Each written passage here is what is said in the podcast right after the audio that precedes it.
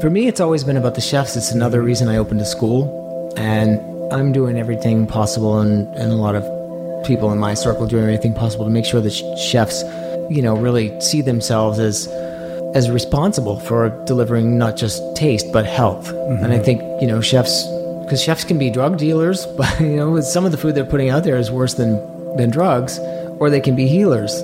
That's Matthew Kenney, and this is the Rich Roll Podcast.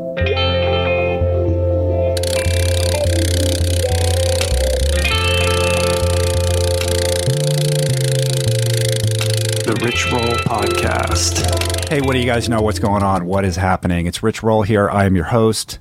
Welcome to the Rich Roll Podcast, the show where each week I sit down with a thought leader, paradigm breaking minds and personalities across all categories of health, wellness, diet, nutrition, fitness, entrepreneurship, creativity, spirituality, meditation, mindfulness. You get the picture. And I do this with one goal in mind to help all of us unlock and unleash our best, most authentic selves. So, Sorry, I got a little bit of a sniffle here. I appreciate everybody tuning in today. If you're new, thank you so much for taking a flyer on the show. If you've been with me for a while, thank you so much for uh, sharing the show with with uh, your friends and your family and your coworkers. And I greatly appreciate everybody who has made a habit of using the Amazon banner ad at richroll.com for all your Amazon purchases, or you can just go to richroll.com forward slash Amazon. It'll take care of you that way. Basically, the idea is uh, you're probably going to buy something on Amazon anyway. If you click through this banner, it doesn't cost you a cent extra, but Amazon kicks us some loose commission change, and that really helps us out a lot and keeps the bandwidth flowing. Uh, I just got back from New York City late last night. As you could tell from my sniffle, I'm not 100% today. I'm a little bit fatigued. I didn't get in until, oh God, well, New York time, it was like 3 a.m. But had an incredible five days there, unbelievably productive. I gave two uh, talks. I did a panel at NYU, which was amazing. Uh, and then I gave a sort of keynote presentation at Deloitte at 30 Rock in Manhattan, which was really fun and super amazing. I did three podcast interviews, I did a ton of meetings, and I just get so energized from New York City. It's just go, go, go. I go from one thing to the next. Uh, and I sort of, um, people say, doesn't that drain you? Don't you feel exhausted? But I actually get energy from it. But perhaps maybe I overdid it a little bit because uh, I do feel a little bit of uh, a cold coming on, which is not great. In any event, uh, I am at the same time spiritually and emotionally and mentally rejuvenated and glad to be back. Uh, with you guys today with another amazing guest. I got Matthew Kenney on the show. He is a celebrity chef, a restaurateur, an author, a public speaker, an entrepreneur, uh, and a guy who basically specializes in everything plant based cuisine. Uh, I got a few more things I want to say about Matthew in a second, but first.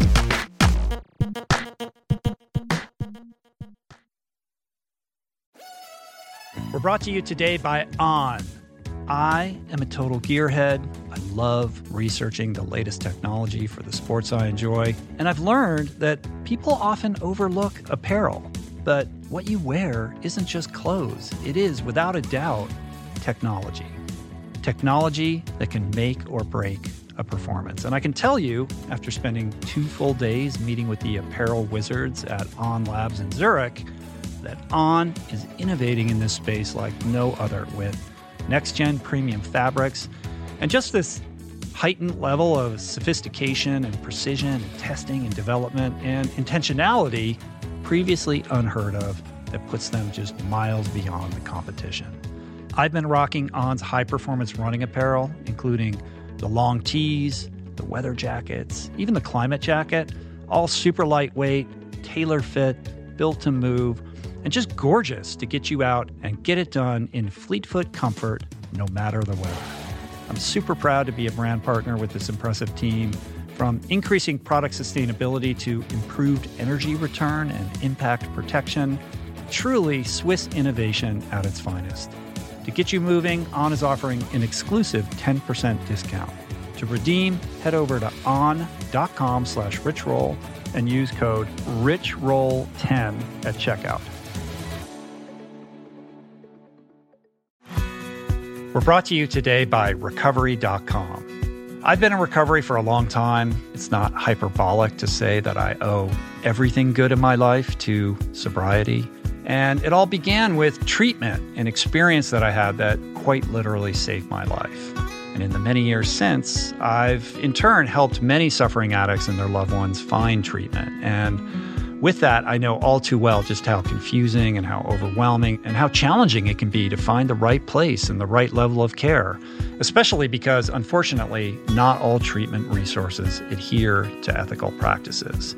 It's a real problem, a problem I'm now happy and proud to share has been solved by the people at recovery.com who created an online support portal designed to guide, to support, and empower you to find the ideal level of care tailored to your personal needs. They've partnered with the best global behavioral health providers to cover the full spectrum of behavioral health disorders, including substance use disorders, depression, anxiety, eating disorders, gambling addictions, and more. Navigating their site is simple Search by insurance coverage, location, treatment type, you name it.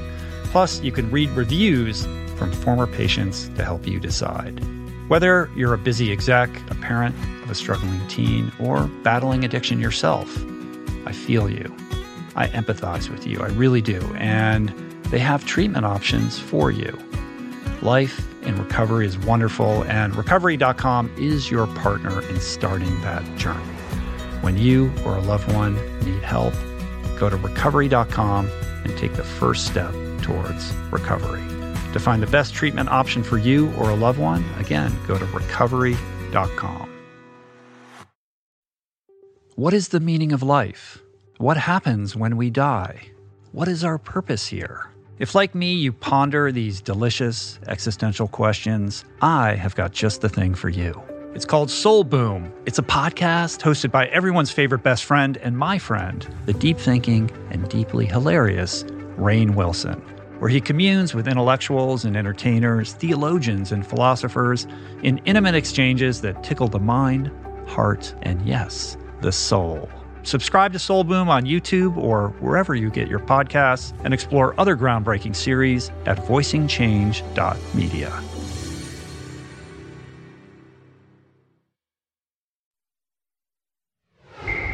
All right, so who is this Matthew Kenney guy? Well, he is a bright shining star in this growing, exploding world of plant based cuisine. He's a raw vegan himself. He is the author of 12 cookbooks, if you can believe that. He's the founder of Matthew Kenney Cuisine, which is a lifestyle company, as well as Matthew Kenney Culinary Academy, which offers raw food education both in person and online uh, at their centers in Venice, Belfast, Maine, Miami, and Thailand.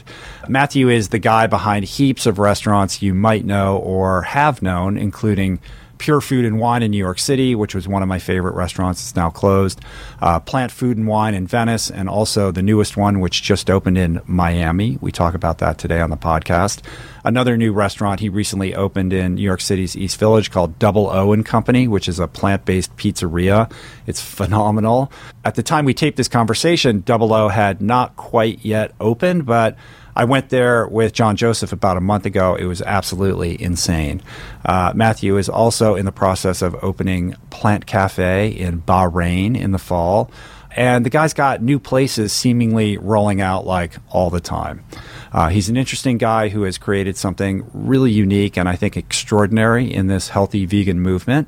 And this conversation took place in the wine tasting room on the back patio of Plant Food and Wine in Venice. Uh, it's a great talk.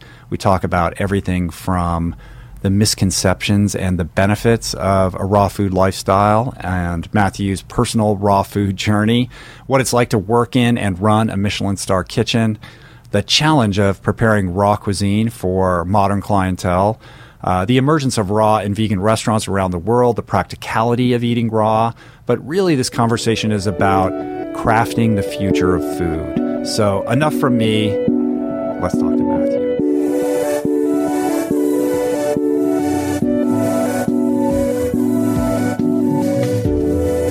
Thanks for doing this, man. My pleasure. I appreciate it. Uh, it was good to see you in Miami. I guess that was a month ago, six weeks ago, or something like that. Feels like a couple years, but yeah, it's just, know, right? just around the corner. Yeah, yeah, yeah. So just to set the stage for the listeners, um, we're sitting in is this the wine cellar, the wine room, wine tasting room?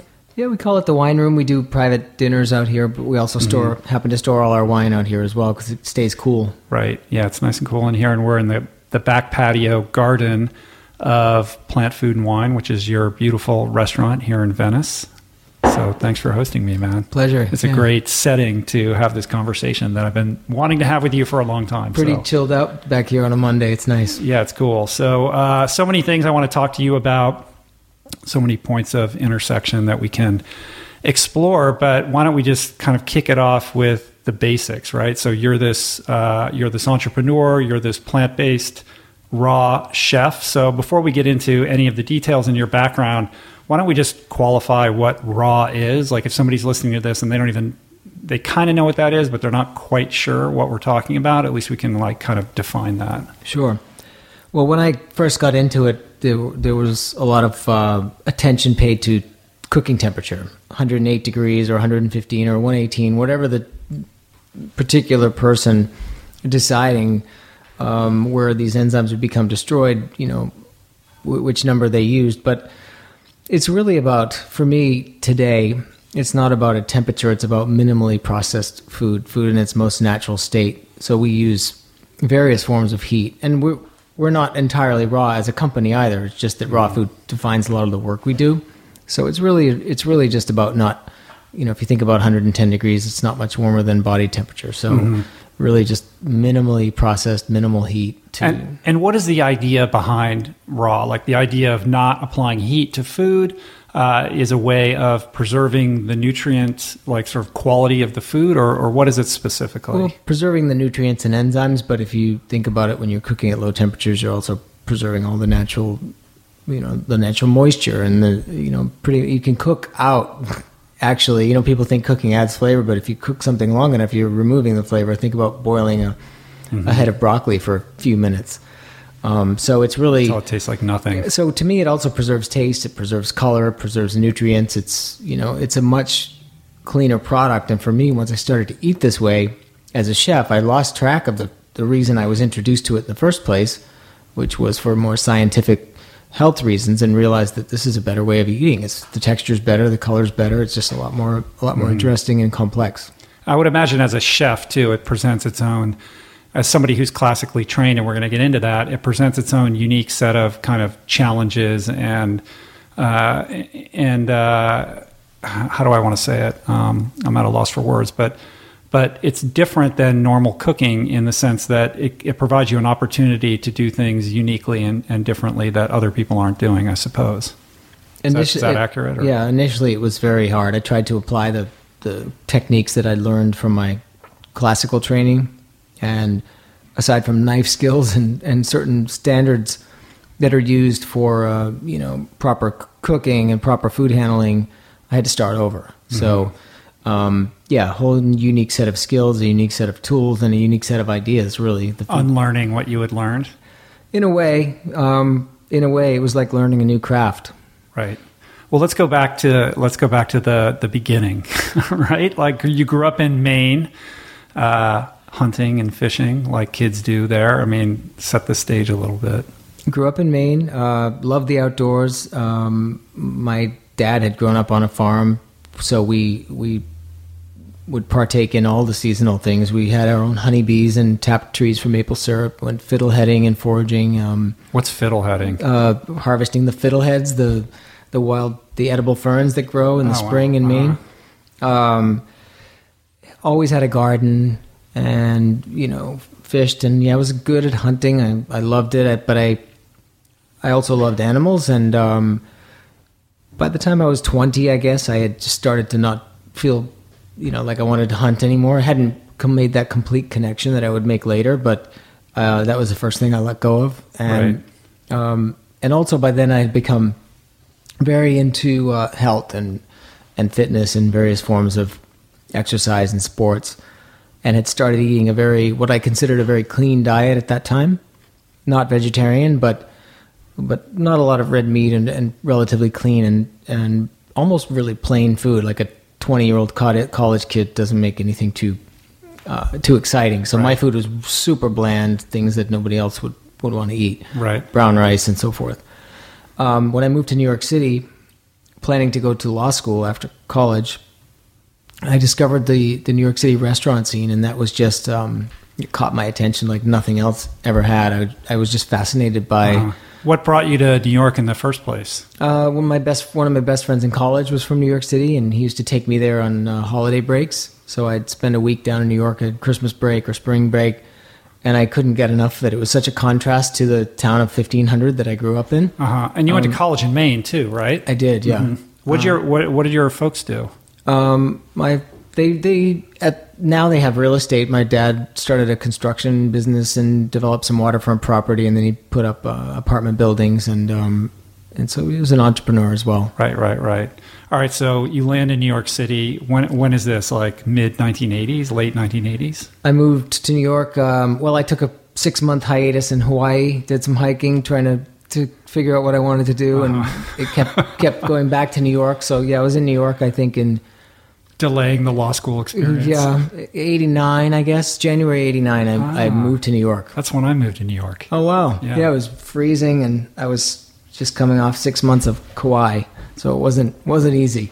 Harsh reality. hmm And did you have a job there, or you were just going to go and plant a flag and see what was what? I got um, my girlfriend and I rented an apartment, and um, we had enough money for a couple of days. And I walked next door to uh, Christie's East, which was an annex of Christie's, the auction house. It was a, next door to the apartment I rented, and they sent me over to Park Avenue, and I got a job there. That was my first job in New Oh, York. wow. Just hit the street, Just like that. yeah, I just I just hit the street. Yeah. Uh huh. And so and, and and so in the art world, basically. Yeah, which I, I did for a few months, and they offered me a, actually not quite a year, but they offered me a permanent job in one of the departments. And these are jobs that people from really, um, you know, high end education backgrounds aspire to these jobs. I mean, there's, it's very competitive. You need a connection to get in, and here I was with this potential job at Christie's, and I I was uh, asked in my interview um, what what I wanted, what my goals were, and I said I want to open a restaurant because by then I had just been dining out a little bit with whenever Uh-huh. somebody would invite me out, and I just I couldn't get that out of my head. So, So that that that that seed was planted, but it wasn't planted before going to New York and kind of like your eyes opening up to this amazing culinary scene that was going on there. not really, no. I, I just happened to see what was what was going on with food, but it was more than that. It was seeing there was one particular restaurant where the owner was um, it was sitting at the bar. I saw him keep di- dialing the mute, playing the music a little bit. The, the lighting was perfect. The food was great. He was sipping a glass of wine, and I just thought, you know, that that job has all the creative elements that you could hope for. Um, What re- do you remember? What restaurant that was? yeah, it's still there. It's called Elio's on the Upper East Side. Uh-huh. Um, I've been there now a couple hundred times, but um, yeah, it just happened to be one of my first experiences, and it's probably one of the most successful restaurants in the city, Right. long running. And how do you do that as like a starving young person in New York with you know not much money, sort of tapping into the you know the restaurant scene? How do you go out, or how Well, do you? yeah, like how do you do that on a budget when you're like a young person on a budget? Well, my uh, my girlfriend, who became my fiance, um, her father would invite us out, or my friend would invite us out, and we, you know, we had our jobs, and we whatever we did ha- make, we'd spend on restaurants, Right. Um, and it stayed that way for a couple years. And so where do you go? Where where does the idea of going to culinary school start to creep in? So I was uh, I was walking uh, on my lunch break at Christie's, the auction house, every day. I'd, I'd go for a walk during break, and because I'd still you know wanted to be outside. And there was one restaurant a block from Christie's that I could see it coming together. It was under construction, and the menu was exactly the kind of food that I like. It was Sicilian inspired, um, really beautiful design. I didn't know anything about restaurants or architects, or but but I kept looking in. And one day, um, around the time I had this interview at Christie's for a permanent job, the general manager of this about to open restaurant saw me out there, and he said, "Like I've seen you here a few times. What do you do? You want a job?" Just basically offered me a job, and I took it, gave my notice, and and I went to this restaurant and started working in the dining room um, a couple weeks later. And it turned out that the architect was one of the most well-known restaurant designers in the city at that time, and this chef was this hot chef from Lipari off the coast of Sicily. And it ended up, you know, all the food critics and all the people mattered in the food world ended up coming into this place, and I was there for that. So Oh, I learned, interesting. you know, it was a very well. I also only lasted two weeks in the dining room. The chef asked me why, after college, I was working in a restaurant. He said that was a stupid decision. I should never be in the restaurant business. Uh-huh. Here he was in the restaurant business. And he said, Well, if you really want to do this, you need to learn about the food. So he brought me into the kitchen and I started cooking. Um, they just threw me on the line, basically. Um, and then one of the, the, the only um, American in the kitchen, they were all Italian, and this American was the pastry chef. And she told me that I needed, if I was serious about this, I needed some classical training. So I went to the French Culinary Institute at the same time I was working. Interesting. It's almost like this bizarre fated thing, right? Like the stars aligned. You just happened to be you were you were like ne- you, there was this gravitational pull to this restaurant that you didn't know at that time had a certain center of gravity that would then you know kind of launch you into this career path. It's really interesting. It's it's almost like a you know it's a New York story. You show up in New York, not sure what you want to do, and and you know find this dream and pursue it. Uh, it's very cool. Yeah, the whole my whole career's been like that. Yeah. a whole series of weirdness. Uh-huh. Yeah. So, so I'm gathering like well, it, it's amazing because sitting here now with you and kind of looking across the garden and, and, and what you've built here with the culinary school upstairs and, and understanding a little bit about, you know, the expanse of the Matthew Kenney cuisine mini empire that you, you've been building and all the restaurants that you've been involved with.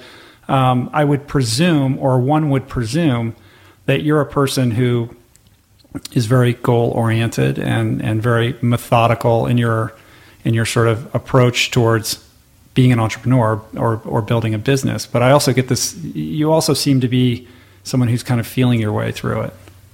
Yeah, I, I mean, I, I, I'm a yogi and, and take everything, you know, that way. Um, but yeah, it's a, it's a balance. I mean, you have to remain open to whatever's going to appear. I mean, some incredible things just appear. You can't plan for that. Right. but we do set goals. I don't set five year, or ten. Well, I have a big, you know, broad, long term goals, but most of my goals are shorter term. You know, three months, six months, a year. Right. Do you actually sit down and write that out and map it out? I do. We had our our leadership team meeting last week. I have a team of nine people that are my core team, and um, and you know, not only map out what our goals are for the next few months, we also map out our our bigger, much more bold um, targets that you know that are kind of our wish list, and then I and I set goals for every single person on the team as well. Right. All right. So so back in the the your first kitchen experience working with this chef, I mean, is that you know you know what is it like to work in the kitchen with a sort of revered chef in New York City? Because my impression of that is informed entirely by you know reality television shows and you know what I see in the movies. Is it is it is that what it's like, or you know what is what is that experience all about? this kitchen in particular um, it was interesting they um, you know his food was incredible but it wasn't it wasn't fancy like what i was working in french in the french restaurants there were some really just talented italian cooks um, putting out you know really pretty straightforward sicilian cuisine um, but it was you know, it wasn't fancy. I mean, the kitchen, the hood wasn't working half the time I was there, so it was 100 degrees. Um, it's intense. You're feeding, you know, 120, 130 people, just three cooks on the line. So it's hot, it's intense. The chef's yelling in Italian, throwing things back at you if they're not, if they don't look right. It's, it's intense. You get burns on your arms, you get a couple cuts, people are yelling at you, and it's hot. And uh, that's part of what I loved about it. Right. You loved it. yeah. So you're going to school at the same time that you're working uh, in this kitchen. Um, and, and, and I take it that the idea was always that you wanted to have your own restaurant. Like you, one of the things you just mentioned a moment ago was your, your attention to kind of design, right? Like you were able to notice the architecture of this restaurant. And I feel like you have like a, an affection and an appreciation for that aspect of this business that you're in. It is the design. My first um, sort of the first time my radar turned toward restaurants, it wasn't because I wanted to be a chef. It was because I re- I really respected the whole package, Like the where you could bring it all together: the food and the wine and the ambiance and the, the hiring the right staff. Um, then it becomes like a musical performance, um, a good one or a bad one, depending on how you execute. So, yeah, the design is, is really important Right. to me. And how long is the Culinary Institute experience? How long does that go on for?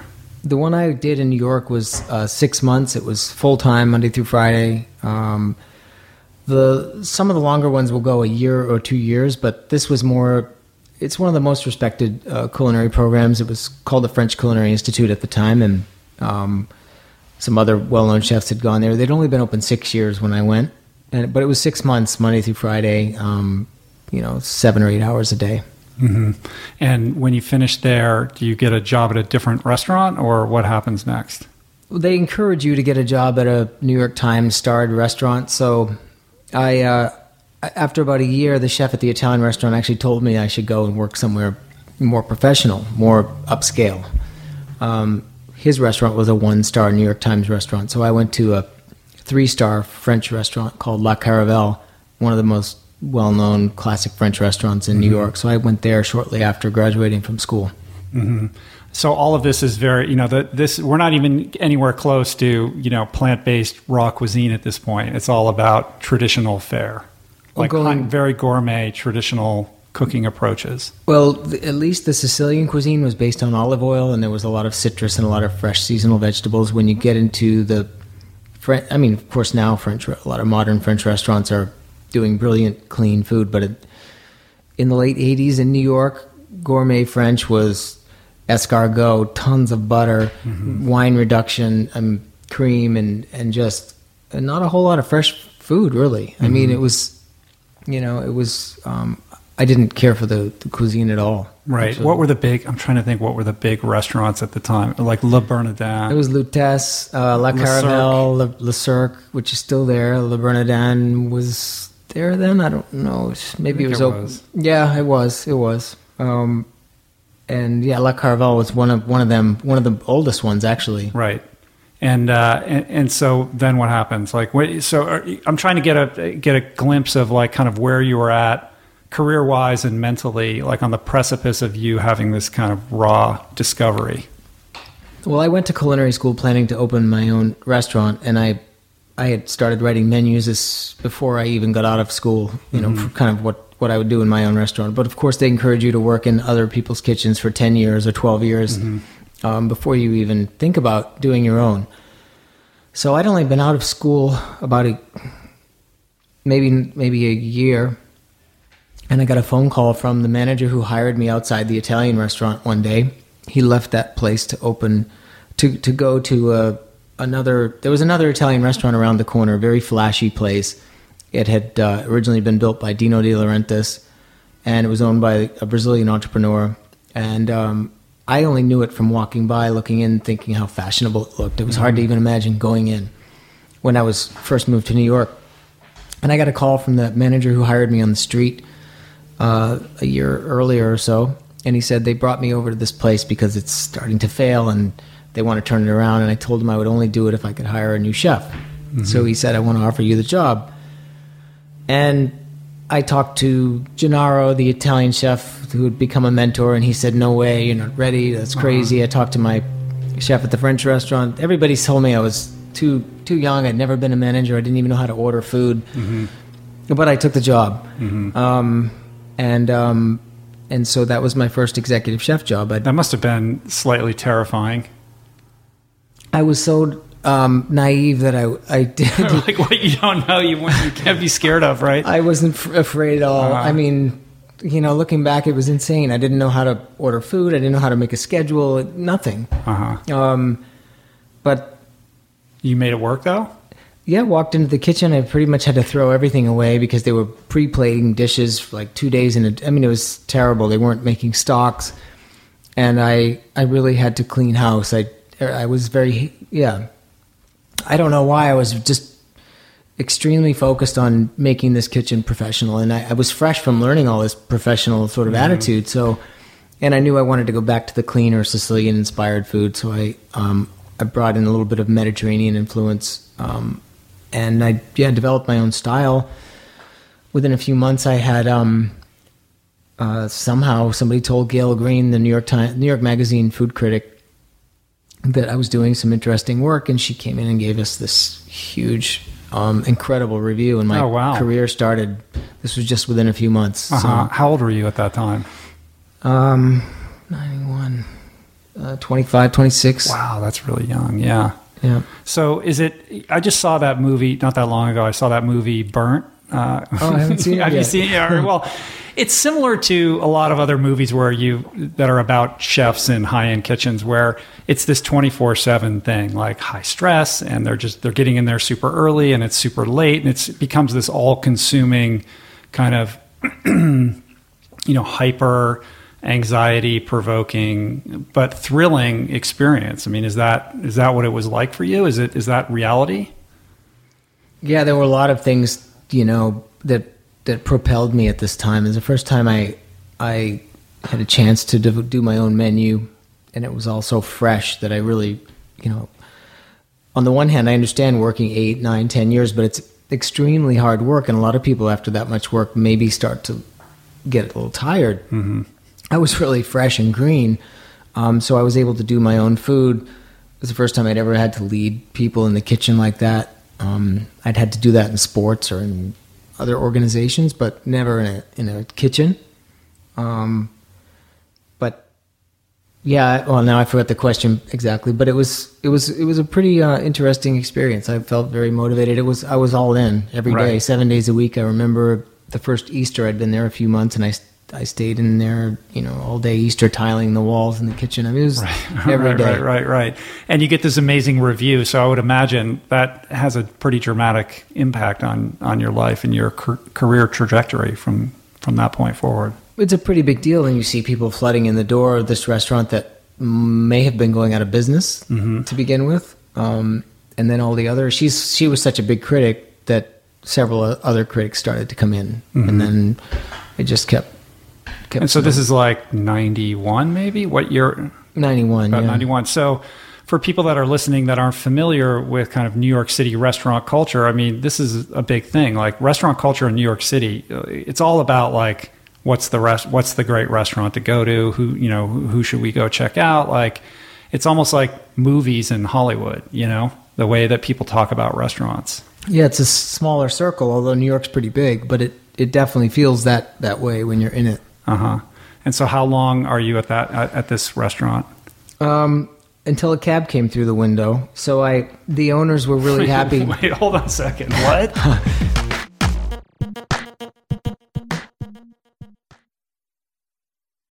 You are listening to this podcast because you care about improving your health and your well being.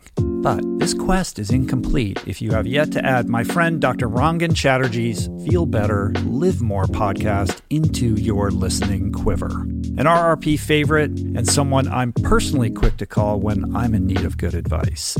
From nutrition to mindset, fitness, and relationships, each episode is packed with the tools you need to become the architect of your health. Subscribe to Feel Better, Live More, available wherever you get your podcasts, and explore other groundbreaking series at voicingchange.media. There are certain rare people who have a powerful voice and know how to use it. My friend Amanda de Cadenet is one such human. The podcast is called The Conversation because it is the conversation, a groundbreaking series of raw and honest exchanges on the issues that matter most mental health, sex, politics, ambition, gender roles, and more. Listen to The Conversation wherever you get your podcasts and explore other groundbreaking series at voicingchange.media.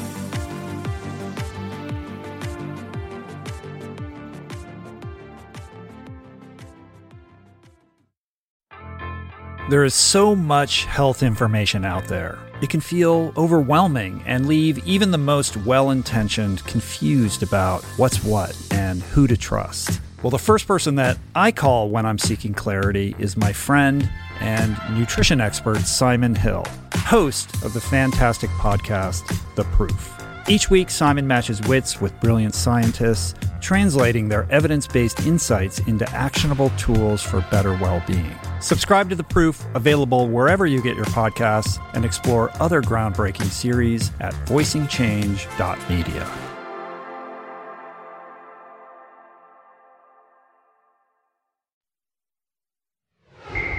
Well, the owners were really happy. They were. Uh, they there was a kind of a write off for them. They didn't expect it to turn around, Mm-hmm.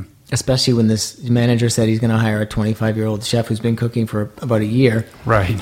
Um, like this is just expedite running this thing into the ground and closing the doors. And it was, you know, this was a not a low profile. You know, it was on the corner of 61st and Third. It was a, it was on a Trump building. It it, it, it was a very high profile, probably you know, a couple million dollar restaurant to build.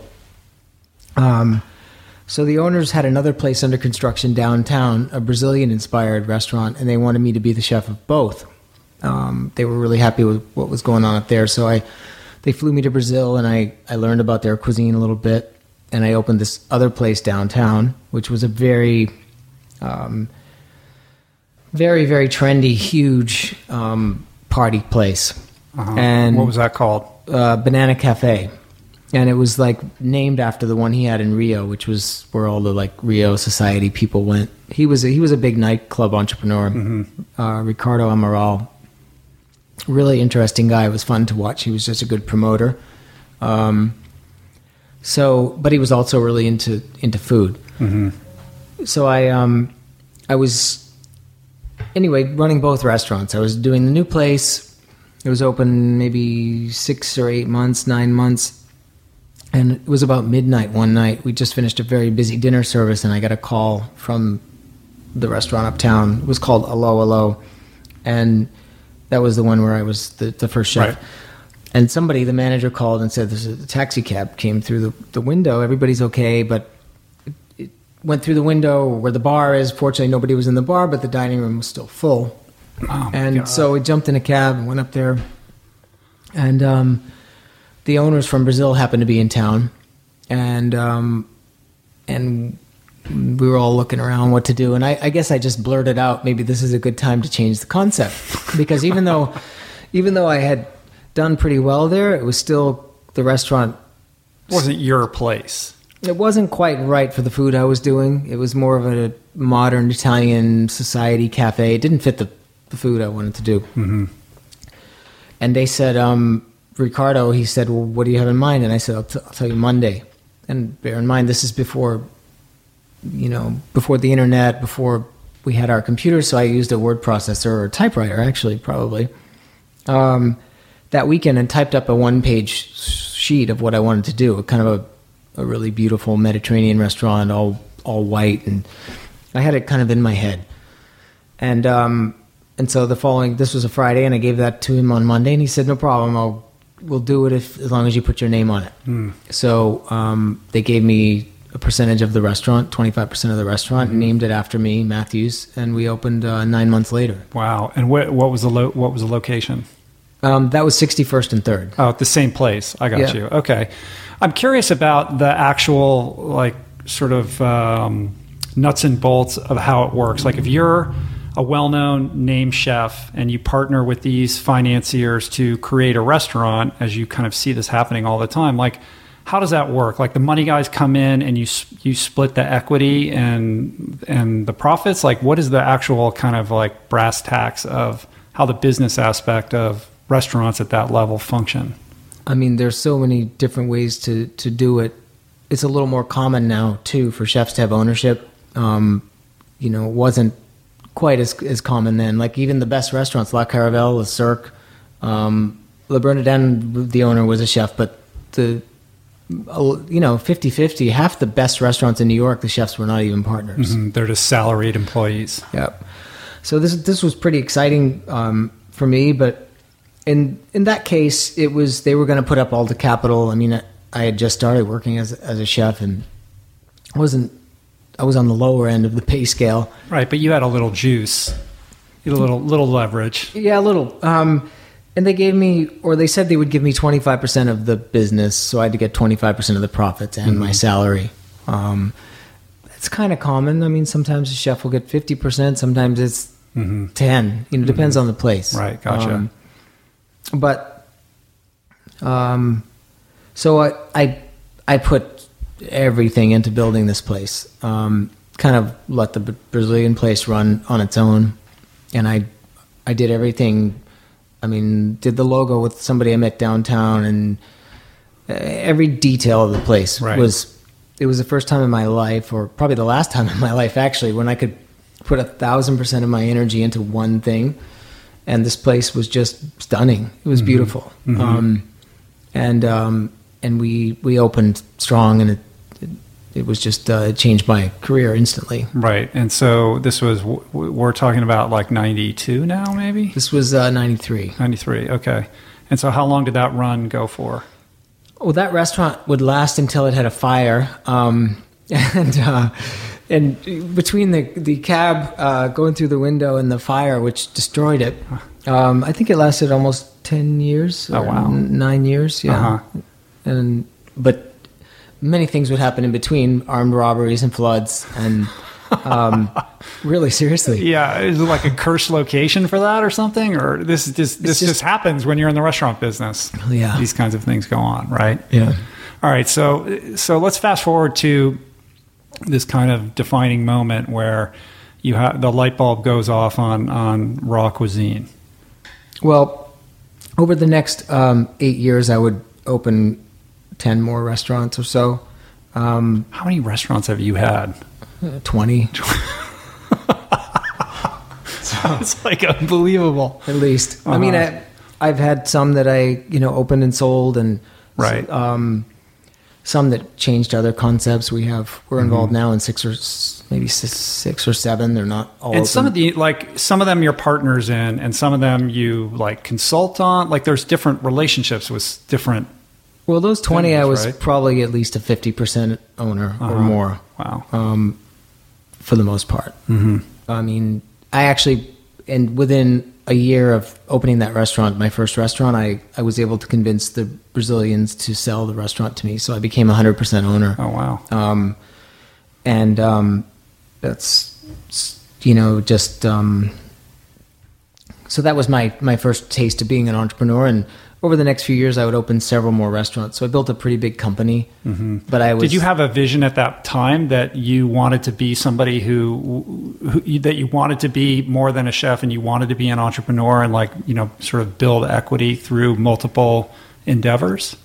Um, you know, it was a creative outlet for me at that time. It's it's a lot different. My approach now is a lot different.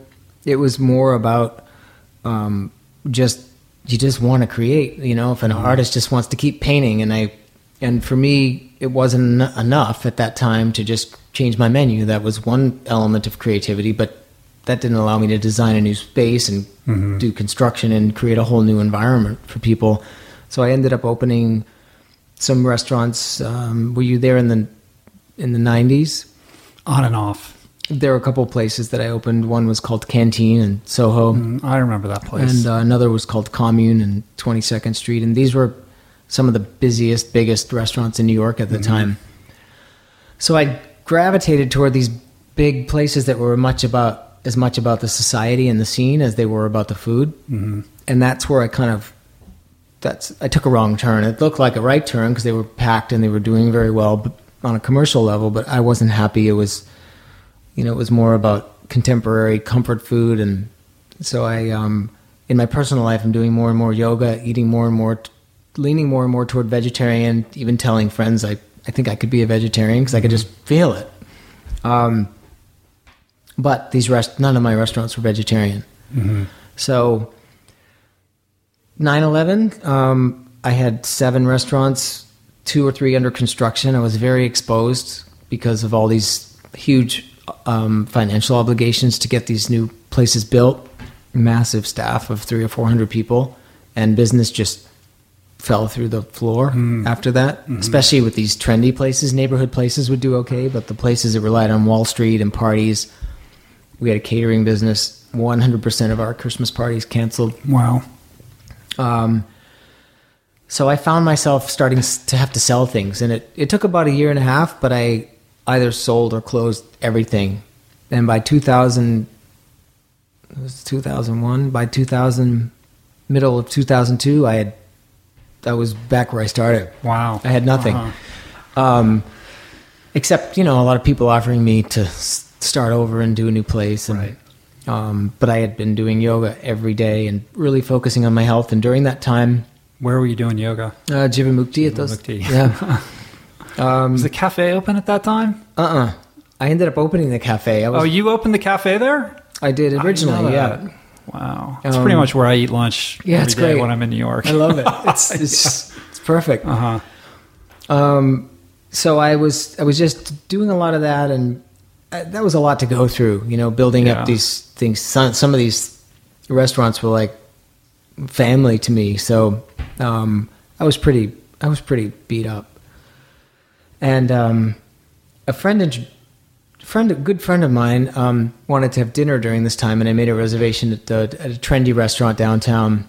And I was happy to get a reservation. And he called and he said, "I'm not uh, very comfortable going there. I'm only eating raw food." And I'm like thinking, "This guy's losing it a little bit."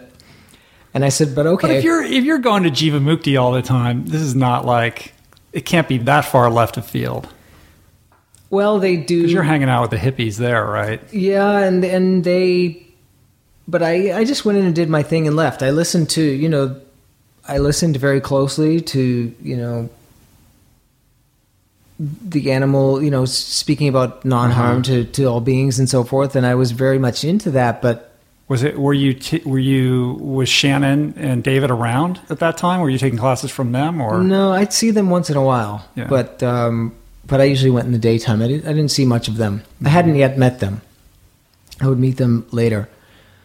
Um, but a friend took me. I lived on 10th Street in University, and a friend uh, invited me to this restaurant on 10th Street between A and B, a raw food restaurant. I'd never even heard of it. It was two blocks from my house, but I was still, you know, wearing both hats the the wellness side and the the gourmand side.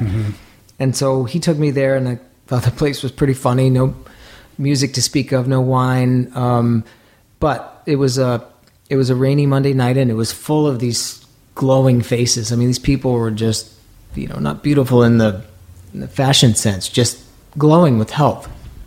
Could see it right away, and um, and the food also was was kind of weird. It had weird. They had named every dish, and it was kind of funny flavors I'd never really tasted. I got it, but you know, talked the whole night, two three hours listening about enzymes and how you feel, and I was used to a couple glasses of wine, and have a really good meal. I didn't eat bad, but I I ate what everybody else eats in New York City restaurants, probably more salt than they realize, more oil than they realize, and so I was used to being kind of tired and sluggish. I finished this meal and I was I was just on fire. I just walked around the city for two or three hours, and um, it stayed in my head. And a couple days later, I ordered takeout from them, and then I said, "Well, I'm going to try it for a week because my friend keeps talking about how he feels so good." And it was just like a rocket ship invaded my body. I mean, I couldn't believe the way I felt, um, and um, and so I just decided that you know, and, and so I saw what they were doing, and I thought, well, if somebody can apply this modern approach, you know, modern culinary approach, and create a cool environment and serve this food that that has all the components of, of health like this, but create a make it a little sexier, then it's probably going to be the next Nobu. Uh, that that's that was my thought, Right, right, right. and um, so I convinced. Um, Like take it out of Woodstock. Yeah. Right? You know what I mean? Like and, and put a put a modern veneer on it. yeah, And and dial up the cuisine aspect of it. So I spent a year. Um, had an, I had an investor who had bought one of my restaurants, and he basically, in exchange for that restaurant, agreed to um, fund my next place. And I told him I wanted to do a raw food place, and he he said okay, but basically the budget he gave me was like I'd never had a budget this small. So I hired a, I found a space uh, with a garden um, in New York. My girlfriend and I spent a year um, developing the menu at home. We had dehydrators going and blenders going, and I'd go to every weird place I could find to, to taste nut milks and uh, went to these potlucks, and I just devoured every piece of information I could get my hands on. Um, and about a year later, we opened uh, Pure Food and Wine in New York, and it, um, you know, it was the first of its kind in New York. There had been a restaurant in California for a while called Roxanne's. I'd never gotten to it, but um, so we opened that, and it uh, That opened. What year was that then? I think it was 2004. Mm-hmm. Um, Which, And- for people that are listening, I mean, it's a it's a just a stellar restaurant. I mean, it's still my favorite restaurant in New York City. it's gone now. Uh, well, it was didn't it close and then it reopened? Is it gone again? They- There's a whole thing there that we don't have to get kinds into, but uh, There's all kinds. Yeah. No, the space is it's permanently closed. It's I know because I now. I know because I went to look at it. oh, you did. Oh, wow. Yeah, I went last time I was in New York, like last summer. It was open. yeah, they stumbled and there was Right. Mm-hmm. I don't know what was going on. I hadn't been there for years, but But the first time I went there was probably 2008, I think. yeah, um, and I remember it vividly because I'd never been to a restaurant like that before, and it was you know it was quite remarkable in its time. Yeah, and, that- and you accomplish that very thing, which is taking this you know incredible new way of of of preparing cuisine and putting it into a setting that you know a modern New Yorker could you know kind of access you know mentally. Well, to me, it, it took the, the passion I had when I opened my first restaurant, it took that to a whole new level because I was able to finally dine. I, I love food and, and wine and ambiance and restaurants. I still love restaurants, but I, I didn't love the byproduct, which is that you don't feel good. It's not promote, promoting health. And, and also, as I was becoming more and more concerned with animals and the environment and this brought everything together. Everything that I cared about was was possible within um, you know within one sort of concept. So At the time, did you consider it to be like a risky career maneuver, or did you just feel like this this is a fresh this is where it's all going, like this is going to work? I should have considered it risky because I had basically, you know, crashed from my first the first round of my career, and it was in New York. They love to build you up and tear you down, and they press beat me up when I, you know, I was this hot young mm-hmm. chef getting more all these awards, and then crash, and they jump on that, and I should have been like, wow, I got to make sure my next move works. Mm-hmm. So doing raw food in a, you know, expensive space like that probably wasn't the smartest or, or safest um, bet, but I I really didn't pay attention to that. I mean, just like when I opened my first restaurant, never having been a, a manager, I just followed my passion, um, and I mean, with a certain degree of belief that that I could do it well enough that people would embrace it. Right. And it's was it a success right out right out of the gate? Um, it was and it wasn't. We opened and it was packed. Um, we there was no precedent for running a high end raw food restaurant, so the labor to operate this place was massive. The cost of operating it was expensive. The food cost, the labor cost, and by the time we started to figure it out, winter came. Um, so it was hot for about three or four months, and but losing money because we it was just too expensive to operate. And by the time we started to figure out how to streamline that, because I don't think we I had never, just never run that kind of kitchen. Um, people stopped coming. The cold weather came, and raw food I guess wasn't what I don't want a raw dinner in February. so we had nights in uh, in we opened in the summer, but we had nights in November, December of that first year where six people would come in or eight people, and you know the rent's twenty thousand a month. We're losing so much money that the owner is saying, you know, you got to put some sushi on the menu or do this or do that or Getting I, pressured. I know for a fact he was talking to um, other people about taking it over. So we were on our on the ropes for a while, um, and all of a sudden January came, and people started to come little by little. We just it was just a little uptick, and we just kept doing our thing and just kept pushing off the sushi idea, and and um, by the next summer it was finally profitable. It took a mm-hmm. year, but it was mm-hmm. it was a stressful, really stressful year. Yeah, but I, I, I would imagine quite gratifying in kind of seeing that this, you know, this new idea that no one else was doing was actually working, right? Like a foundation for kind of a new way of, you know, pursuing your career. it was gratifying. I mean, there, it was a, it was a stressful on a personal level. It was stressful. I was in, I opened it with a girlfriend, and we were we split up while during that first year, and and the the this guy who funded it was kind of shady, so it was it was never really able to relax and enjoy it as much as I can look back and enjoy it. Mm-hmm. And and from there, what's what's next? I mean, how, I'm trying to get a sense of like, okay, so you have this sort of foundational first restaurant that's raw, and where does the kind of empire building you know, start to begin? Like, where do you get the idea to uh, you know begin a culinary school and you know you've done so many things since then. I mean, you had this you know school that you, you're like you did or you I don't know if it's still going on, like stuff in Oklahoma, and then coming out to Venice, and you've got restaurants. You got a restaurant opening in Miami soon, like all over the place, right? So how do you like? I'm trying to put those pieces together.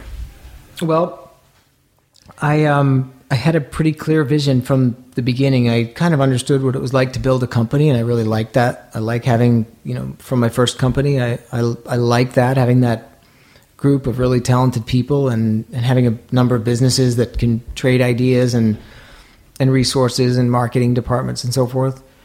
Um, I quickly realized with raw food that it was only going to work even for my own business if we educated people because I couldn't mm-hmm. go out and hire a cook. They didn't. Nobody. You can hire a cook who knows how to saute a scallop or peel an onion, but you can't hire someone who knows how to make an heirloom tomato raw lasagna. So I started teaching classes, and to me, I just saw that there was so much need in the market for people to understand how to prepare this food. There was so much opportunity for an entrepreneur, and I I always like to do a lot of things. So this was eight nine years ago. I really just took a long hard look at what I wanted out of out of life and business, and um, and I decided to create a brand that was that could encapsulate all of it. And it was a, a lifestyle company that would be in hospitality, meaning restaurants, um, education, um, media because I'd written books at that time. Still, still write books. You've written like um, 200 cookbooks. I think 13 or 12. um, uh, services um, like chef placement and consulting and, and, and products eventually. Right. And so, um, yeah, the school started in Oklahoma. It was the first state licensed plant based school at the time. And um, so now, now it's, you know, now we're s- multiple restaurants. I think six restaurants at the end of this year, or seven, and five schools. And right. So the restaurants are you have Plant Food and Wine here. You're opening Plant Food and Wine in Wynwood and Miami, right? That's mm-hmm. soon. It's got to be coming up. It's supposed to be this. I, everyone is so excited about it. It's this incredible space, right? It's yeah. It's almost done. Um, I thought it might open the end of this month, but we have a restaurant opening in New York. Um, the first 10 days of February. the raw pizzeria. It's not raw, but it's a it's a vegan pizza concept. Oh, vegan pizza. Yeah. Okay. Um, it's going to be really cool. We have a wood burning oven, and um, and um, I'm excited about that. So that's opening in Miami. Uh, Plant Food and Wine. We have the Gothic in Maine. It's a seasonal restaurant. Mm-hmm. Um, we have Make Out in Culver City. Um, we're opening. Uh, we're managing the opening of a restaurant. It's not named yet in um, Montecito this summer. Um, we uh, we have a partnership in Mexico, and we, are actually just did a deal to open a restaurant in the Middle East, a vegan restaurant in the Middle oh, East. Wow, where in the Middle East? In Bahrain. Amazing. So um, I was in Bahrain like two years ago. Wow. Yeah. yeah, we uh, we have a really interesting project over there that will probably expand into some other areas. And that's cool. And so, and the, the the culinary institute aspect of it. I mean, you have a you just I just saw the teaching kitchen that you have here upstairs, and I know that uh, you have one in Thailand as well, right? We have two classrooms in Thailand, a cooked and a raw classroom. Um, yeah, that's a that's at a resort uh, in Hua Hin. We have Miami, um, which is operating already. Is that um, in the same location as the restaurant? It is, but we're running in a temporary location until the restaurant opens. Mm-hmm. Um, we have a we own a building in Maine, and the uh, we have a school on the ground floor and the seasonal. Um, that's really amazing. The students go foraging and um, to the market every day, and then we have an online school with about 12 or 15 different classes. Mm-hmm. And are you still doing like for a while? It, it it appeared that you were doing a lot like with sort of online education and video stuff. Are you still putting focus into that? Yeah, our online school is as big as um, a lot of the sometimes we'll have 100 students in our online mm. school mm. and they're month long classes um, and they're all video they have there's a lot of content in these in these schools that they're right. all video driven right well it has to be very gratifying for you to kind of see this explosion of interest in plant based eating, plant based lifestyle, kind of you know mushrooming, blossoming over the last you know even just last four years, four or five years, right? To be sitting where you are as somebody who kind of you know blazed this path a little bit, a little bit ahead of the curve. Yeah, I mean, I, I, I definitely. Um, it's it's great to see people finally realizing that that plant based food. I mean, we all know the benefits. Nobody can deny the benefits, but for people to realize also that it can taste great and it can be served in a in an environment that's just as good or better. Mm-hmm. Yeah, it's the last even the last year has been a tremendous change. Right, and I think you really answer that question. You know, the biggest thing that comes up with the people that I talk to, and I'm sure you hear this all the time, is just you know oh i'm you know i'm interested in it but like you know what about when i go out with my friends and like i just don't want to you know what am i going to eat at a restaurant and to be able to have this place multiple locations of saying you can come here and and and really kind of end that argument about sacrificing taste flavor and and being sated no and i I mean, our students are doing that too. We have students all over the world that are opening. You know, I'm mm-hmm. speaking at an event in Milan next month, and um, one of our graduates has a really successful raw food restaurant there called Mantra. So, I mean, wherever I travel, anywhere I travel, we have graduates. Right. How many graduates of your programs have opened restaurants? I mean, we have about 3,000 graduates now, and I think probably there must be 20 or 30 restaurants uh-huh. out there I, I, don't know for sure i mean every time i turn around there's there's a student doing a juice bar in hamburg and student writing a book doing a product it's incredible i'm so you know, that makes me as happy as it does yeah. to open my own place because it's it's just it's reaching so many people so quickly that way. Uh huh. Yeah, yeah, it's very cool. I um, I was in New York.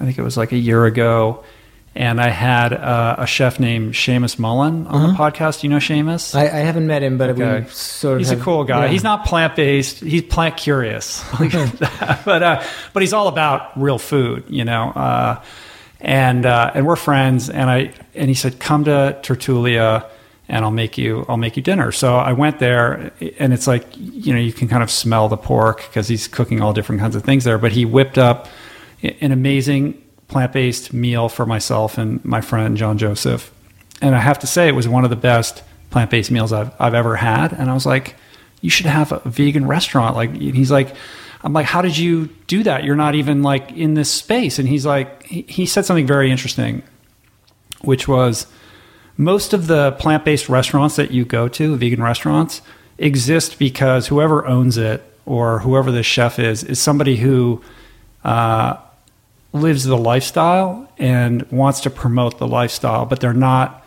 a properly trained chef, right? Whereas Seamus is, yourself, you are as well.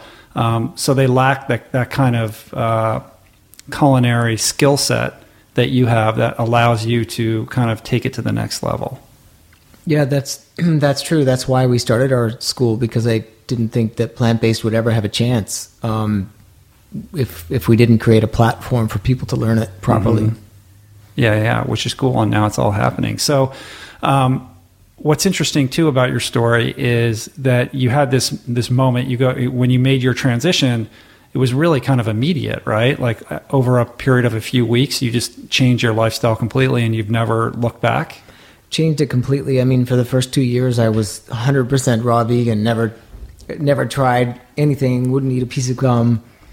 Um, i eventually would start to, to dabble and try you know little not meat but i would try you know if I was in Peru, I tried ceviche. I was in you know somewhere else, and and then but I ended up always coming back to you know plant based. Mm-hmm. Um, but yeah, as a lifestyle, I've always stayed this way. In my company, in the early years, a few years ago, we had two restaurants that were not vegan, even though they served food I wouldn't personally eat because somebody in my company had an idea, and, and we decided to back it. Um, but now we've we've converted we're 100% plant based and we 100%. always will be. Mm-hmm. Yeah. I'm not, I, I, wouldn't characterize myself as being, you know, quote unquote raw. I would say, you know, the majority of the food that I eat, perhaps the large majority of the food that I eat is raw.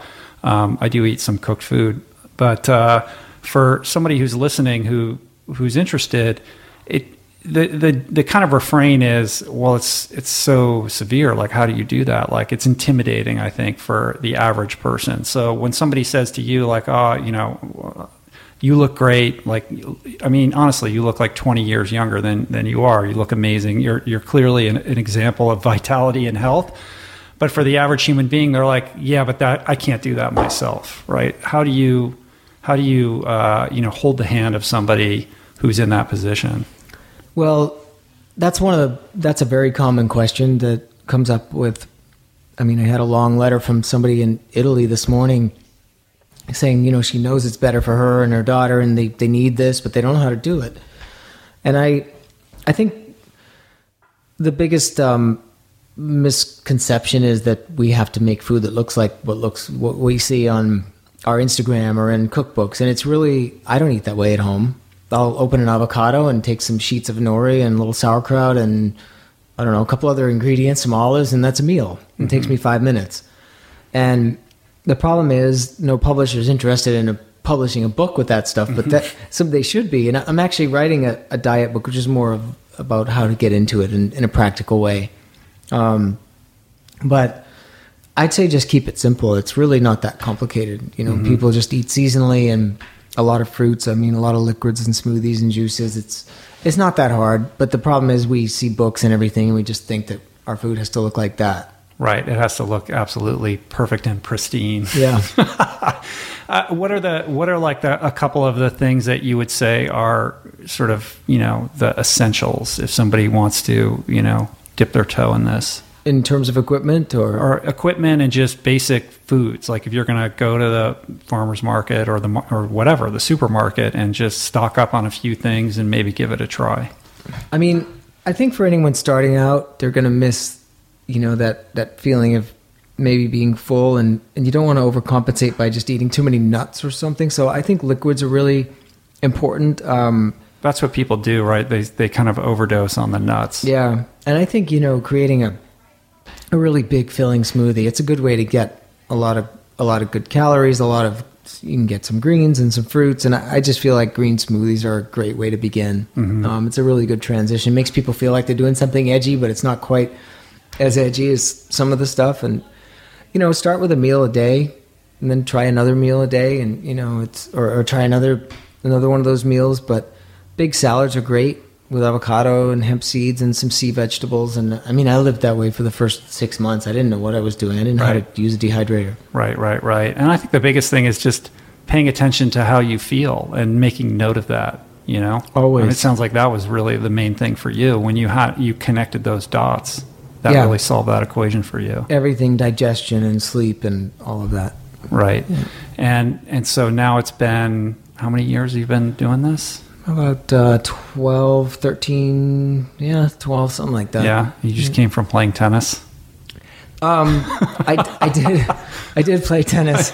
Um, yeah, I, I, The I middle of a workday. I'm not going to tell anyone. No one's listening. No, I. It's okay. I don't.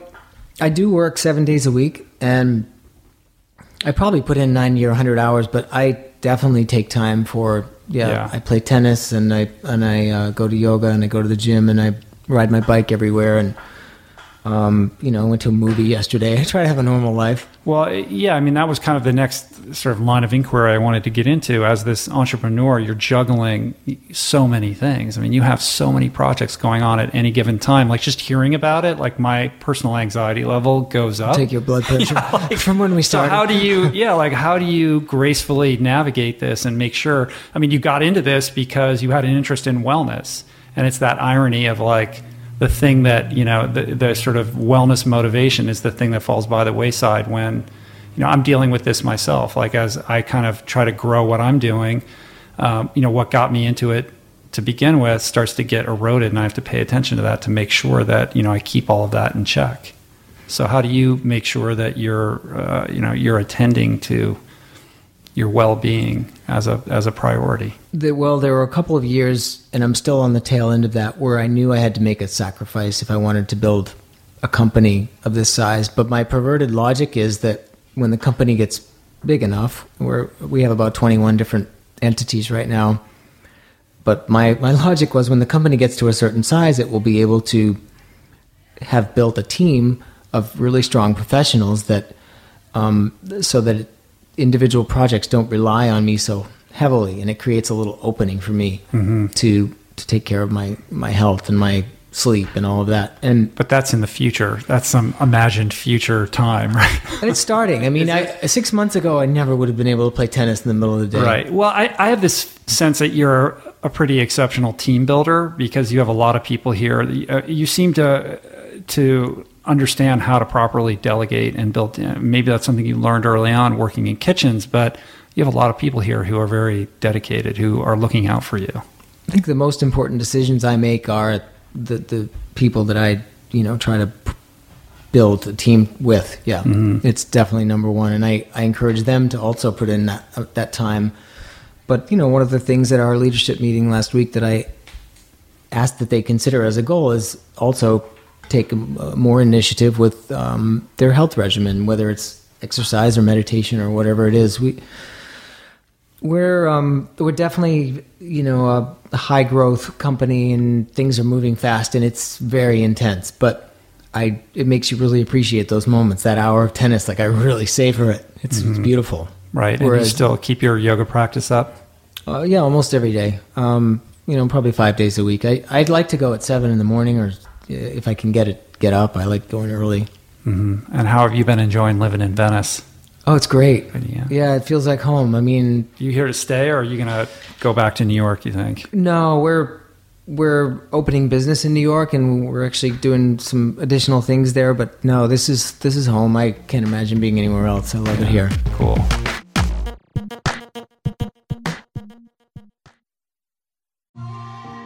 I'm super proud to announce my next venture, Voicing Change Media. This beautiful consortium of thinkers, storytellers, artists, and visionaries, all committed to fostering meaningful exchanges and sharing thought provoking content. Voicing Change Media will feature shows like The Proof with Simon Hill, Soul Boom with Rainn Wilson, Mentor Buffet with Alexi Pappas, Feel Better Live More with Dr. Rangan Chatterjee, and The Conversation with Amanda de Cadenet. You can explore this network and all its offerings at voicingchange.media.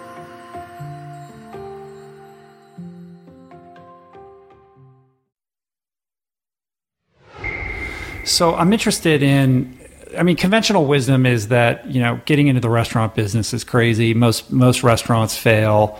Um, and it's a super risky proposition. And as someone who has 20 restaurants over the years, you know, what is your like? What do you think is are the keys to a restaurant being successful? It's you know, location is the thing you always hear. That's important. Um, but having the right concept in the right location, the ambiance has to be spot on, and you really just have to look at every single detail. And it's not glamorous. I mean, I talk about the owner that I saw in New York sitting at the bar sipping wine and changing the music, but the reality is, you know, Saturday night I went home and wrote a you know one page list of things I thought we could do better, and they weren't. You know, it was like, let's not use this plastic tray, or the thing. It's not glamorous stuff at all. It's details, and you have to have an eye and a willingness to to always be better and focus on these details. I mean, there's just so many little things that guests won't necessarily see it, but they'll feel it. Um, so being fanatical about being, you know, excellent is is critical. But I would imagine you have to you have to buffer your design aesthetic against the pure economics of, of making it work, right? Like every penny counts, and you have to understand where every dollar is being spent and how that's going to get recouped. You do. I mean, in a higher end restaurant like Plant Food and Wine, it you know, it it becomes more about making sure you do the volume. Um, but yeah, there is a lot of that. But you know, certain corners, and that's that's more challenging in a restaurant like this because we want to use organic ingredients. We're not going to use plastic. We're not going to use a lot of things that you know in a in a traditional restaurant you would see. So as much as we might want to cut some corners from a financial perspective, we don't and can't. Um, so it is maybe even more challenging with this kind of a restaurant Yeah. to to you know make it. Yeah, I mean, work. if you're going to be sort of on the you know the high end, like sort of best of best of, of everything, um, how do you create that and not price yourself completely out of the market so that you know you can continue to do what you do? Yeah, and you know, still today, if you walk down this street, Abbot Kinney, our most expensive entree is still less expensive than probably the least expensive entree in every other restaurant. Oh, it just happens that their entree is well, their entree would be salmon or whatever. And the funny thing is, like, I'd rather pay much more for good plants than I would, you know, Mm-hmm. not very good non-plants. So, but it's that that's a shift that hasn't quite happened yet. Right. No. And how much how much time do you spend sourcing the the actual food? Like, and where, where you get it, and do you do you have to go and visit these farmers, or how does that work? It's a committed effort with all of our businesses. Um, here, as you can see, but in the garden, we've, we've got all sorts of things growing. We have fig trees and olive trees, and we grow edible flowers. So and there's a garden right in the middle of the patio where everyone's eating, right? we yes, but we're also working on um, signing a deal with the landlord next door the, of the building next door. There's a about a half acre space between our building and his, and I've almost gotten him to agree to letting us plant there. So we'll actually have the largest um, private restaurant garden that I know of in LA. Um, we can probably supply about half of our own produce, That's Um, amazing. and um, I hope to have that ready by spring. And um, but we also go to the market. Our chefs are at the market every Wednesday, every Friday. We have we work with companies that actually shop at the market for us. We work directly with a lot of specialty suppliers. So it's a it's a very important part of what we do, whether it's in here or in Maine or wherever we go. To to have that space next door would be incredible. Yeah, it's you know we're almost we've almost gotten him to agree. He just decided at the last minute he wants to um, charge us a, a fee, but it will be worth it. So Are there any other restaurants that have that literally like on the on the site?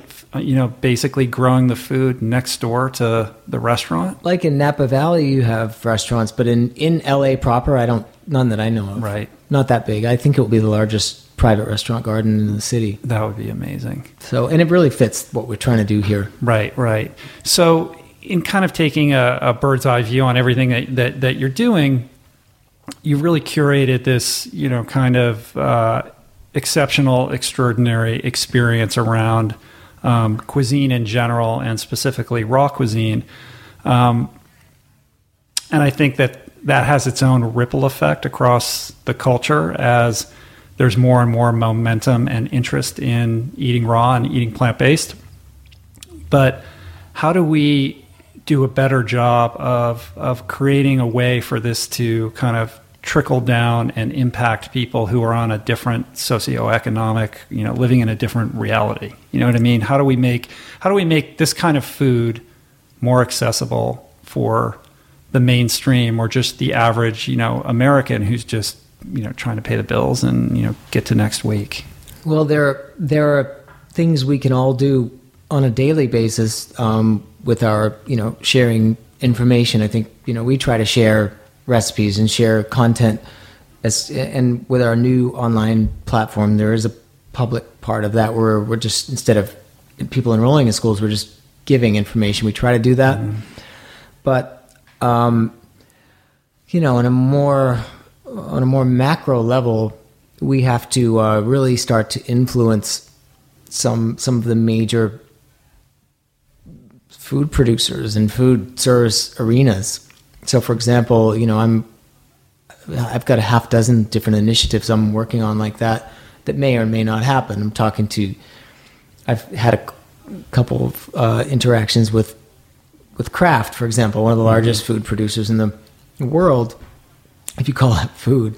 Um, but, um, but you know, my in, in their, they they recognize that plant based is something they need to embrace, and we've had meetings with um, you know some of the largest dairy producers in Europe, and I'm also talking to hospitals um, and schools about developing food service programs for them. So, I think we the way we can reach a lot of people is through institutional food service, through mainstream um, food corporations, and and we really have to knock on a lot of doors and be bold and confident about it. But uh, it will happen eventually, and I'm just trying to do my part to make sure it happens sooner than when it will happen naturally. Right. Well, at the same time, by training all of these, you know, sort of new chefs, that's the equivalent of, you know, instead of giving a man a fish, you know, teaching him how to fish. Like you're you're empowering all these people to go out in the world, and then they share their information either through, you know, opening up their own restaurants or just sharing the knowledge that they've learned, that creates its own kind of, you know, domino effect. I'd like to increase the supply and the demand at the same time. Yeah. Yeah. So It's cool. It's very inspiring to see uh, what you've built here, and you know, kind of a moniker that I think encapsulates your message. And I think it was the title of your TED Talk is is you know the is really thinking about the future of food. Like, how can we change the future of food? So when you look at the future of food, you know, looking forward, like what do you see? Like, what do you envision? You know, in your preferred universe. Well, yeah, that te- that talk was uh, crafting the future of food because it really is something we have to work hard at and and create. Um, I think that um, plant based, you know, the the evolution of um, discussing plant based food. You know, everybody described it as vegan, and I think plant based is actually even better. Not because I have anything against the word vegan. I actually love the word vegan. I think it's become very cool. But plant based is excellent because it it's really where food I think is already going. Um, and what I mean by that is if you go to a meat based restaurant or a fish based restaurant, you can still get broccoli or a salad. And I think plant based, it's just impossible that everybody in the in the universe is going to eat all vegan. It, you know, some places don't even have a choice. Mm-hmm.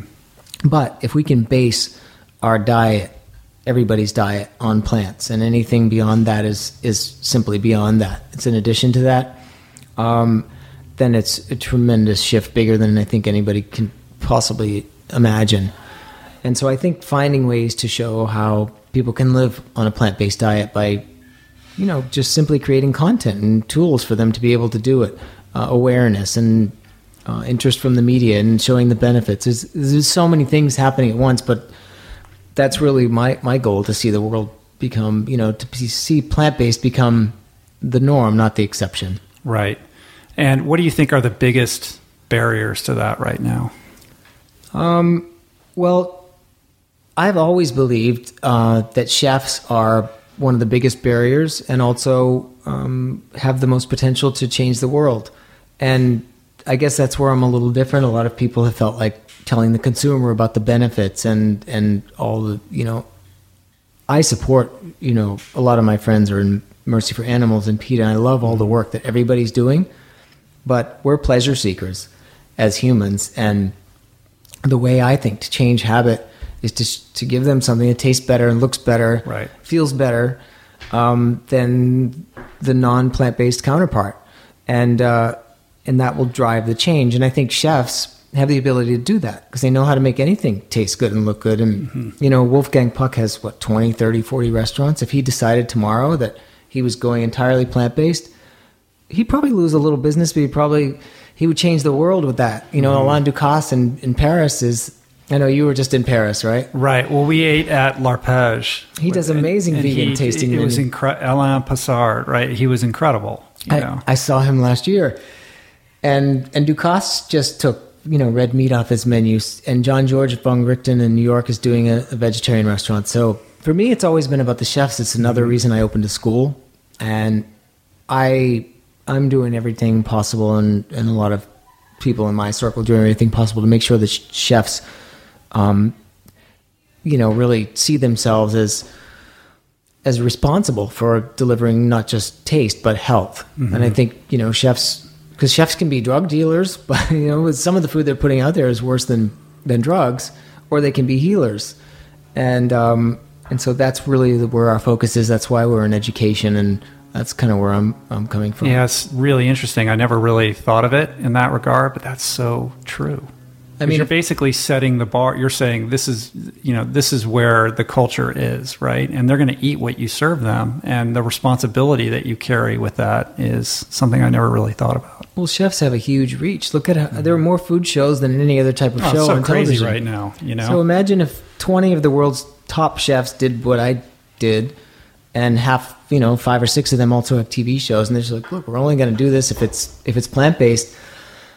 It's it would change the world in a in a matter of minutes, mm-hmm. um, and that that's the, that's our tipping point, and you know we're we're inching toward that. You're starting to see a lot of chefs acknowledge that um, that they know that plant based is better, and that that mm-hmm. they're eating that way at home, and Yeah, I've seen. Uh, I mean, Jamie Oliver seems to be slowly inching himself in that direction a little bit. Well, a lot of them are chained to the economic tie that they have because, like, Yeah. Jamie's got a barbecue concept, and, you know. And, and if I hadn't lost my entire business in 2002, I probably would have held on to it too. Um, maybe, maybe not. Mm-hmm. Right. But It is changing. The culture is shifting, though. I mean, it was it, it just a couple days ago that article came out about Tom Brady's chef, and he's basically eating like he's not entirely plant based, but you know, s- pretty you know close to eating like eighty percent plant based. You know, and it caused a big you know stir. that, he was, you know, yeah, he was our first private chef client. Oh, he was? Yeah, Uh-huh. we, we gave him a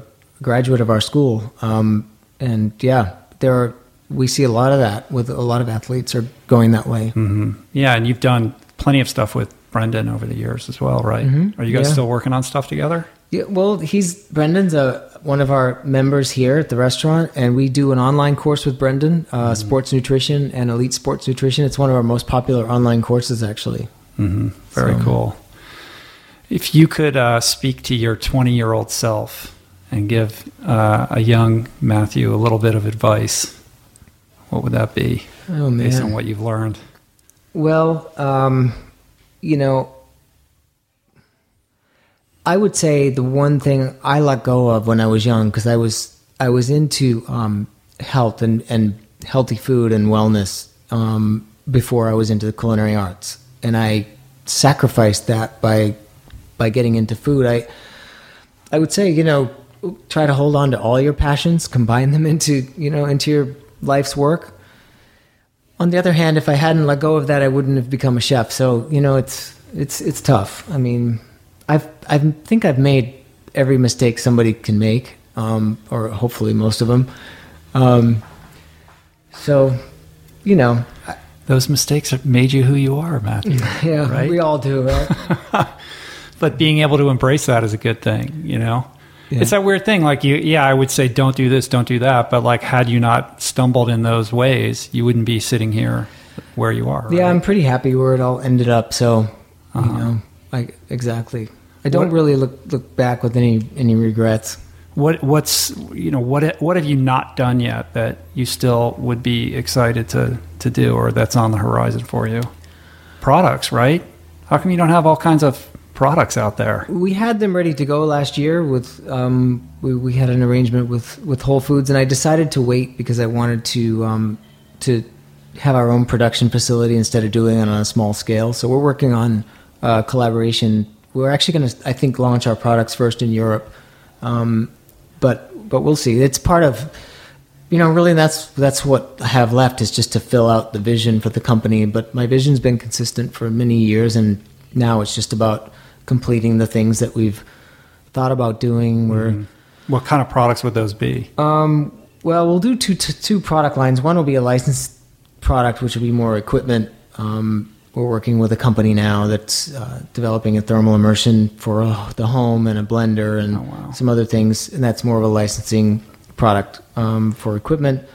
And then we'll probably do our cheeses and our ice cream and Mm-hmm. um, a couple other things to start, and then you know we'll see we'll see where it goes from from there. Um, but yeah, we have quite a few quite a few new projects we're Right. we're working on. And what would be like the ultimate restaurant? Like if you could have everything, if you could check every box on everything you ever wanted for your like dream restaurant, what would that look like? Well, we're we're close to signing a deal for that to happen. It's in Asia uh, on an island. We haven't done it yet, but if it happens, it's it's it's with a partner who really just wants one of the best restaurants in the world. Happens to be plant that happens to be plant based. We'd have our own gardens and a climate that would allow you to dine outside pretty much all year round. Um, not have the pressures of um, you know of it having to be profitable, and it would just be an opportunity to really show the world you know the ultimate potential for this kind of cuisine. Um, and that's kind of the, on the high end. But on the other hand, it's it would be just as satisfying to to have a vegan, you know, McDonald's where that feeds thousands of people a day and seeing that reach. That I like that just as much. So, you know, they're both. Are you working on that kind of a concept as well? Um, no, we're plant food and wine is our our kind of high end. That would be a one off. That project in Asia. Um, our pizza concept is something that we do intend to do in multiple locations, um, and where um, our restaurant, the Gothic in Maine, will be a prototype this season for something that may be on the lower end. But no, I don't have anything at the at the McDonald's level right now. Right. Somebody else will do that, but Well, Veggie Grill's kind of that, right? I mean, your version would be very different, I would imagine. But yeah, our but- bandwidth just doesn't. Uh, I think you know that's a full time job, and the guys at Veggie Grill they put a lot of energy into that. And um, no, I think we'll expand through additional locations of the concepts we already have. Mhm. And what do you think the plant-based kind of universe will look like, you know, five years from now? Like, where, what's the next thing that's coming down the pike, or where do you, where do you see this evolving to in the near future? Um, I think it's there's going to be a lot of um, a, a lot of growth within you know the current market. So you know, like Bahrain, for example, places like that Right. all over the world will start to do, um, you know, develop and offer plant based, but also then it fills in around that. You know, once you have a high end restaurant, then you have stores that sell the product, so people can make that kind of food at home, and that kind of fills itself out. But I think the institutions, schools, and hospitals embracing plant based is um, is a logical next step. And I know there are people in those institutions fighting to make it happen. And once that does, um, then you know I think it's going to be so much better. I, I'm still I'm still amazed that um, you know we learn how to to build a cutting board and how to sew and how to make crepes and all these other things in school and how to memorize the, the capital of every city or every, or every state, but we don't how to learn how to properly feed ourselves. Yeah. Um, so that is also a matter of time, but you know those are those are next steps too. Yeah. I mean, the food in hospitals and schools is insane. And you know I don't believe that it, it I don't believe that it has to be. Certainly not in hospitals. definitely doesn't have to be. It'll be interesting to see how that pans out. There are a lot of people who are working really hard to change that, and it's going to be exciting to see, you know, that fall into fall into place. And I believe it will as well. Yeah. All right. Well, we got to wrap it up here, but I gotta, I want to, I want to kind of close it down with a final question, which is, you know, what do you, what do you think are the biggest misconceptions that people have about eating raw, the raw lifestyle?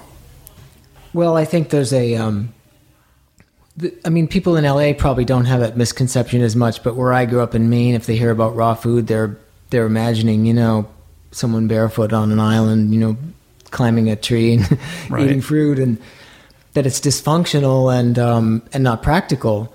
And it is a misconception because you actually become more functional and more effective in your day to day life, and you're, you know, when you're not getting sick. And um, so I, I just think that you know people see it as as something that's not sustainable and the the opposite's actually true i mean it really be, makes your life sustainable Well, I'm going to start eating more raw.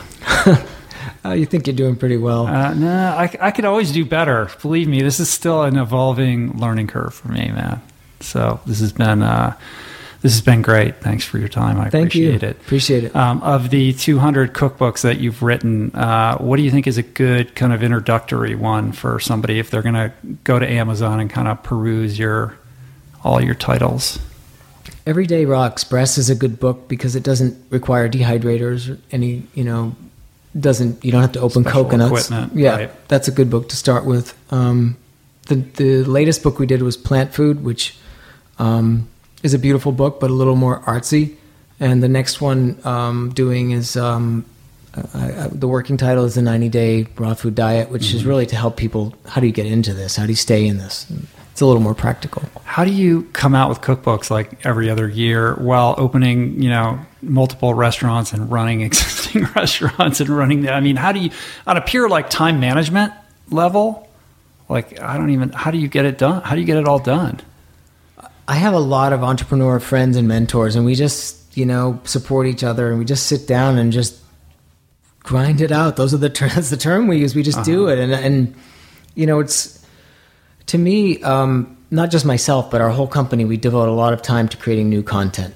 The number one thing, the first thing at the top of the page when I have a meeting is innovation. That's always number one. We don't ever. We're not just trying to like take these dishes we've created and put them in 50 restaurants. That's not our first goal. Our first goal is do better food tomorrow than we did yesterday. We have a test kitchen in Maine. We're building a test kitchen here in LA called Plant Lab, and um, and so you know, writing these books, developing new ideas. That's that's a good you know 10 15 percent of our of our the time. So and I, you know, I'm pretty pretty fast writer at this point too. Right. Well, it's inspiring. Your output is extraordinary, and what you've built here is really something special. And uh, I'm proud to know you, and it'll be exciting to see how these new projects pan out. And I'm just excited for seeing how this movement is going to develop over the last couple of years. And it's cool to you know be a be a small part of it and and helping forge cultural change. So there's a lot more work to be done, but uh, I'm glad that you're out there doing it.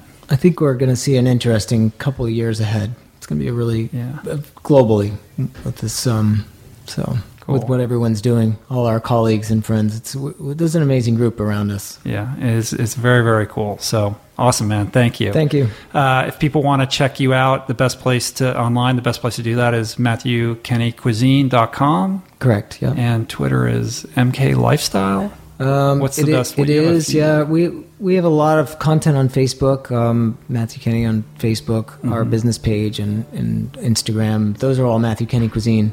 So All right, cool. everything is except Instagram, but I I mean Twitter, but I can't figure out how to change the.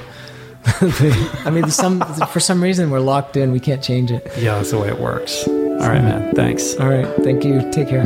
Peace. Plants.